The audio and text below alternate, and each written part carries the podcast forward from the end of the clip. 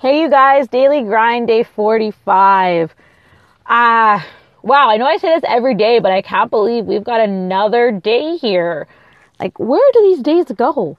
Um, this is going to be weird, but I'm sitting in a parking lot of a Catholic school in Stony Plain looking at lightning and thunder as I'm supposed to soon be dancing in the rain for a food bank fundraiser for Zumba. And I think every inch of me is like, please let this go inside. Please let this go inside. I am not made for this. and, um, but I've had the weirdest day. So this morning I had a meeting on one side of the city, then I had a meeting on the other side of the city, then I had to do some paperwork, then I had a funeral, and now I'm about to dance in the park. And so as an entrepreneur, uh, one, it's easy to want to cancel everything and just say, like, I am staying in my bed today. But it's also really important, one, to hold yourself accountable. Like, if you agreed to something and, like, you didn't double check your locations beforehand, like, figure out and make it work. Obviously, if you double book yourself, like, talk to both parties, see who's more flexible, um, or, you know, change time if you have to. But if, like, you committed, you have to respect other people's schedules. And I think it's really easy to be like, I don't want to drive to that side of the city. But if you committed, you committed. And something that I feel like we don't tell each other enough as entrepreneurs is you are going to drive your car into the ground. Like the ground. I am at 205,000 kilometers on my car right now. 205. and I've had my car for five years. Think about that. We, uh, like, it's really easy to drive. You know, you want to take your car on trips or this and that. But when your car is your business and you don't got to think twice, I've literally now driven to every edge of the city.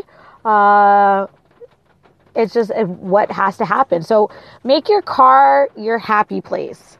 So for me, I have a lot of audiobooks um, in my phone.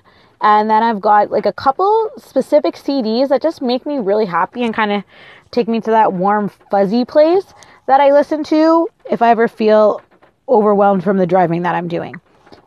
So that is like how I make my car kind of my happy place because some days I feel like I spend more time in my car than doing my business. And so at least that way if I'm listening to audio or you know I'm connecting with people on the phone or I'm making follow-up calls, hands free of course people, hands free and Bluetooth. Um, I'm working on my business too. So and some days it's actually really good for me because it makes me appreciate my time in the house more and somehow I seem to be really more productive and it's just a change of scenery. So make sure you know in advance you're going to drive your car into the ground. you're going to need oil changes way more than anybody else you know, but also to um, make your car your happy place. There's a lot of people who will say, go in a car school today, or if it's like a song or meditation noise, obviously meditation noise that's not going to make you fall asleep.